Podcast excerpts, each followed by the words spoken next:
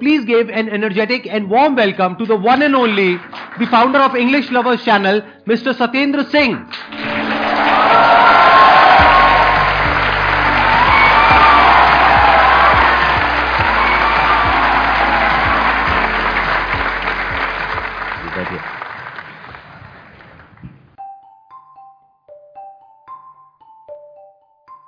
Is it real or is it still a dream that I am... हाथ मिलाओ ना। Sir को देख के वैसे मुझे अभी समझ नहीं आ रहा कि मैं बोल क्या रहा हूँ, मैं कहाँ बैठा हूँ। पूरा ब्लैंक हुआ पड़ा है सीरियसली, क्योंकि यकीन कर पाना बड़ा मुश्किल है। शायद आप लोगों की भी वही फीलिंग हो रही है। और एक बात और, जब स्टेज के आप उस तरफ बैठे हो तो फीलिंग शायद 50% है। यहाँ पर आ जाओगे ना, आधे आप में से शायद बेहोश हो जाएंगे।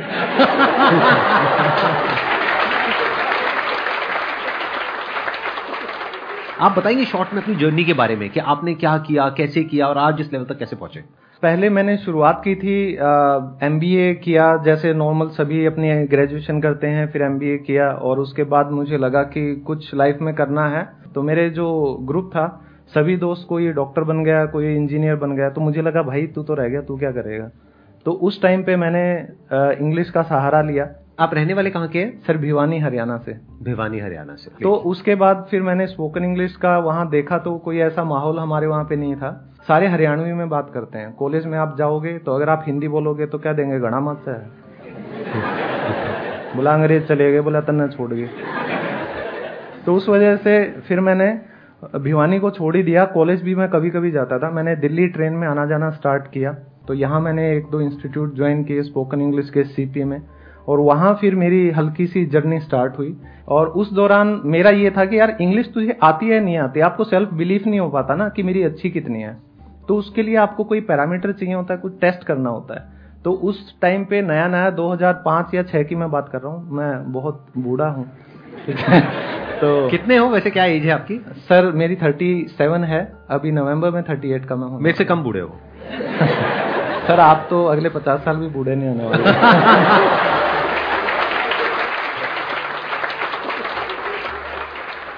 तो उसके बाद मैंने सोचा कि अपने आप को देखें तो इंग्लिश आती है नहीं तेरे को। फिर मैंने उस टाइम जो टॉप कॉल सेंटर्स हुआ करते थे, कन्वर्जेस, IBM, WNS, तो मैंने हर किसी में जाके इंटरव्यू देना स्टार्ट किया। जॉब करना मेरा मकसद नहीं था उस टाइम पे, लेकिन मुझे ये था अपने आप को टेस्ट करना है।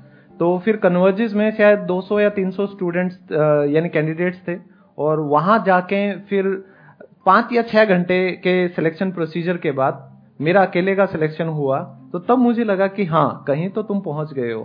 तो वहाँ से स्पोकन इंग्लिश की जर्नी मेरी स्टार्ट हुई थी।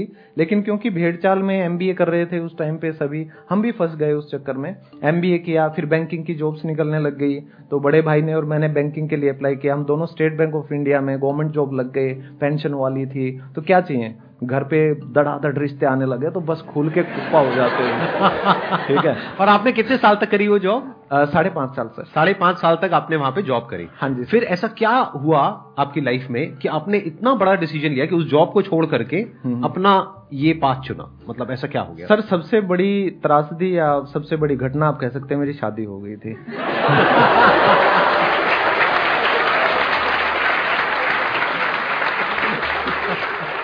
लेकिन शादी होने के बाद तो रिस्पॉन्सिबिलिटीज और बढ़ जाती हैं, उसके बाद तो प्रेशर भी बढ़ जाता है। बिल्कुल सर। लेकिन वहाँ पे हुआ क्या, वो जो प्रेशर था उस घबराहट के अंदर मुझे ये समझ आने लग गया कि भाई शादी तो चलो कर ली, ये तो किसी तरह मैं शायद निभा लूंगा, लेकिन ये जो जॉब है ना, ये मेरी सेकंड वाइफ है और इसके साथ मेरा रिश्ता जम नहीं रहा कुछ, तो इससे तलाक ले लेना चाहिए। तो या तो मेरा जो रियल वाइफ है उनसे तलाक हो जाता या शादी उनसे हो जाता। तो मुझे लगा कि भाई तो अब उन्होंने भी सपोर्ट किया होगा। लेकिन वहां पे एक चीज और हुई सर, जब मैंने जॉब छोड़ने का डिसीजन लिया, there was no one to support me to be honest, क्योंकि सोसाइटी के प्रेशर में, इवन पेरेंट्स, फ्रेंड्स तो मेरे कभी रहे नहीं। मेरा आज तक कोई दोस्त नहीं है, आज तक नहीं था, आज के बाद है। मैं मजाक नहीं कर रहा।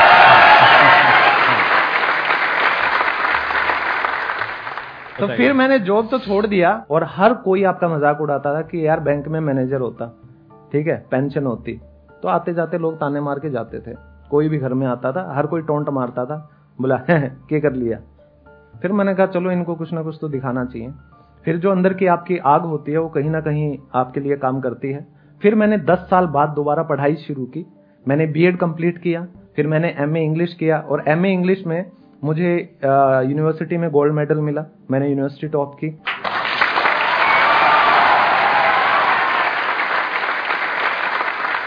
ये जो आपने किया ये वो जॉब करने के बाद किया? Yes sir. कमाल है। मतलब उस टाइम पे एज कितनी थी आपकी? मेरी एज अभी ये 3 साल पहले की बात है सर।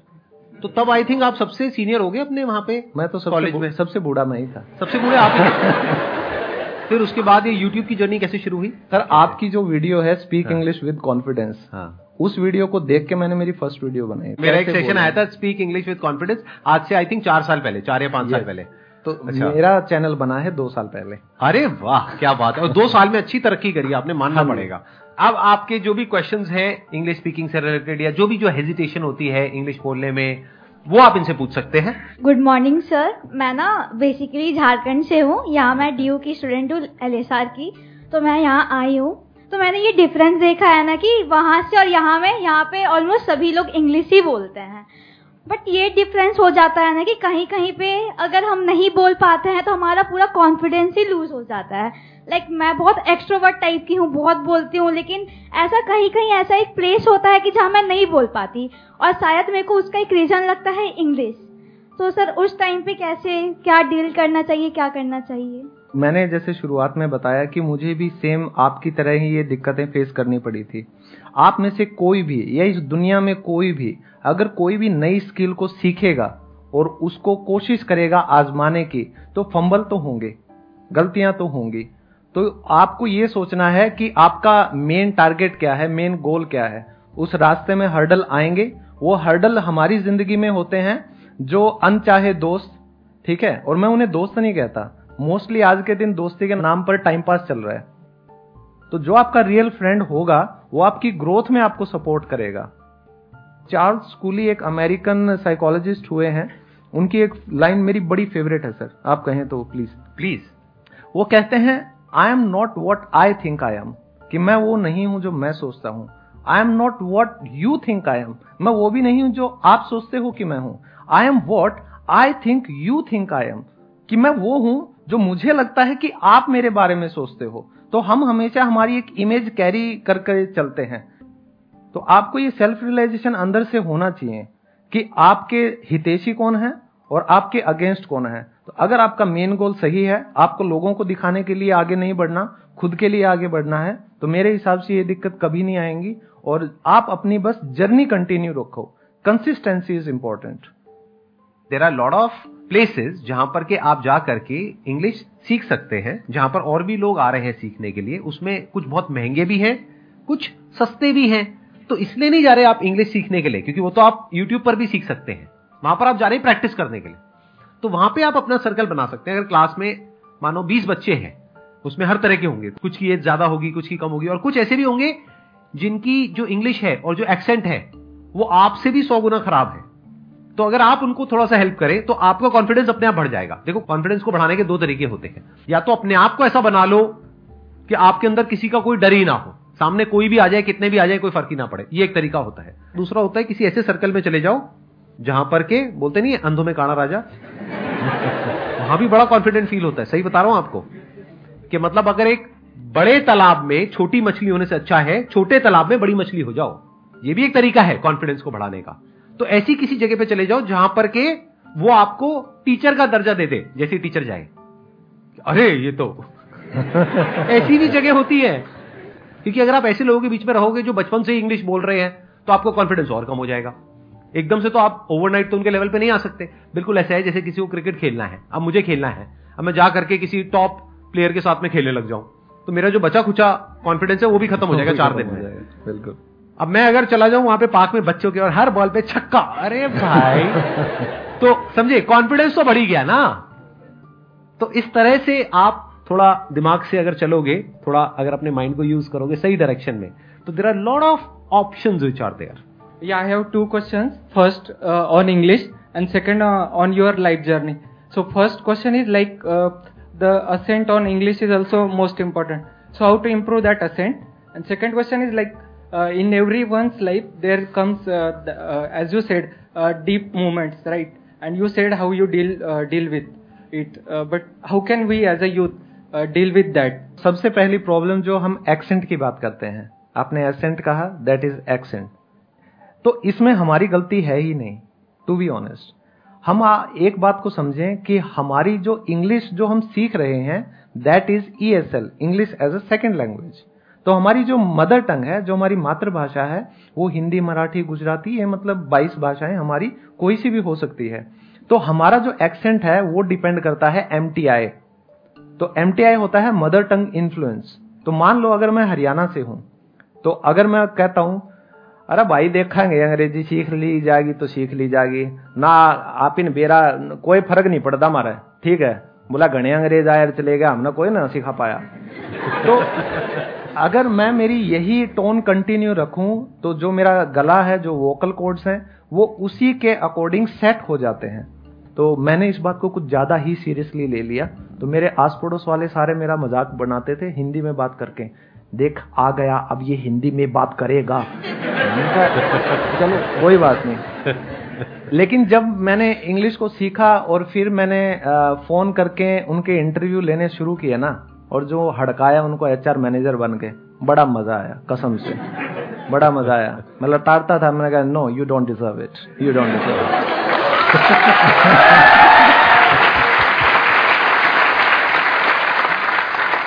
तो आपको एक्सेंट इंप्रूव करना है तो अच्छी इंग्लिश को सुनिए और अच्छी इंग्लिश बोलकर उसकी प्रैक्टिस कीजिए. तो नॉर्मल इंग्लिश आपको हो जाएगी, आप वैसे प्रैक्टिस कीजिए.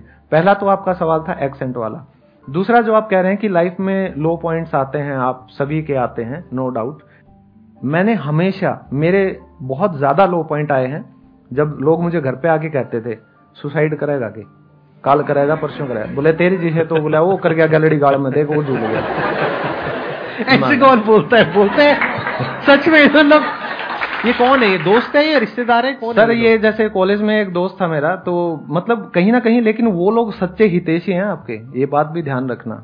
मैंने हमेशा उन लोगों को बहुत पॉजिटिवली लिया है और ऐसे लोग आपके आसपास होने ही चाहिए. तो जब आपका लो पॉइंट आता है उसको आप एज एन अपॉर्चुनिटी लो, ठीक है, कि आप क्या क्या कर सकते हो कि अब आप जीरो हो गए, अरे अब तो आपके पास ऑप्शंस भरे पड़े हैं, अब तो खोने के लिए कुछ भी नहीं है, कुछ भी नहीं है, अब तो मैं ये भी कर सकता हूँ, वो भी कर सकता हूँ. तो लो पॉइंट कभी भी आए ये तो सोचो ही मत कि यार सब कुछ खत्म हो गया. कई मतलब यंगस्टर्स लग जाते हैं, मतलब गलत डायरेक्शन में चले जाएंगे कि यार हमारा कोई नहीं है, अकेले दुनिया में भाई कुछ नहीं है इस धरती पर, यार पी का पड़ जाओ, उससे कुछ नहीं होगा. Sir my name is Gautam and actually sir I am a stammer person, but sir, in Hindi my stammering sometimes low, but in English very high. Second, ये कि सर before 2 years one एक सर ने मुझे बोला था कि 20 साल के बाद कोई भी इंग्लिश अच्छे से नहीं बोल पाता. तो ये मेरे मन में अभी तक उनका है. आपको कहीं ना कहीं लाइफ में या अपने फैमिली में शायद कुछ है जो मतलब आप उभर के 100% अपनी पर्सनैलिटी से ऊपर नहीं आ पा रहे हो, कहीं ना कहीं कॉन्फिडेंस आप में कम है, ठीक है. तो लाइफ में आप हो सकता है कि कुछ करना चाहते हो लेकिन आपको लगता है शायद मैं नहीं कर पाऊंगा, तो वही बात आपकी हिंदी में आ जाती है. जब अब मैं सर के सामने बैठा हूं, ऐसा नहीं है कि मेरे में कॉन्फिडेंस पूरा है, मेरी भी अंदर से लगी पड़ी है, ठीक है.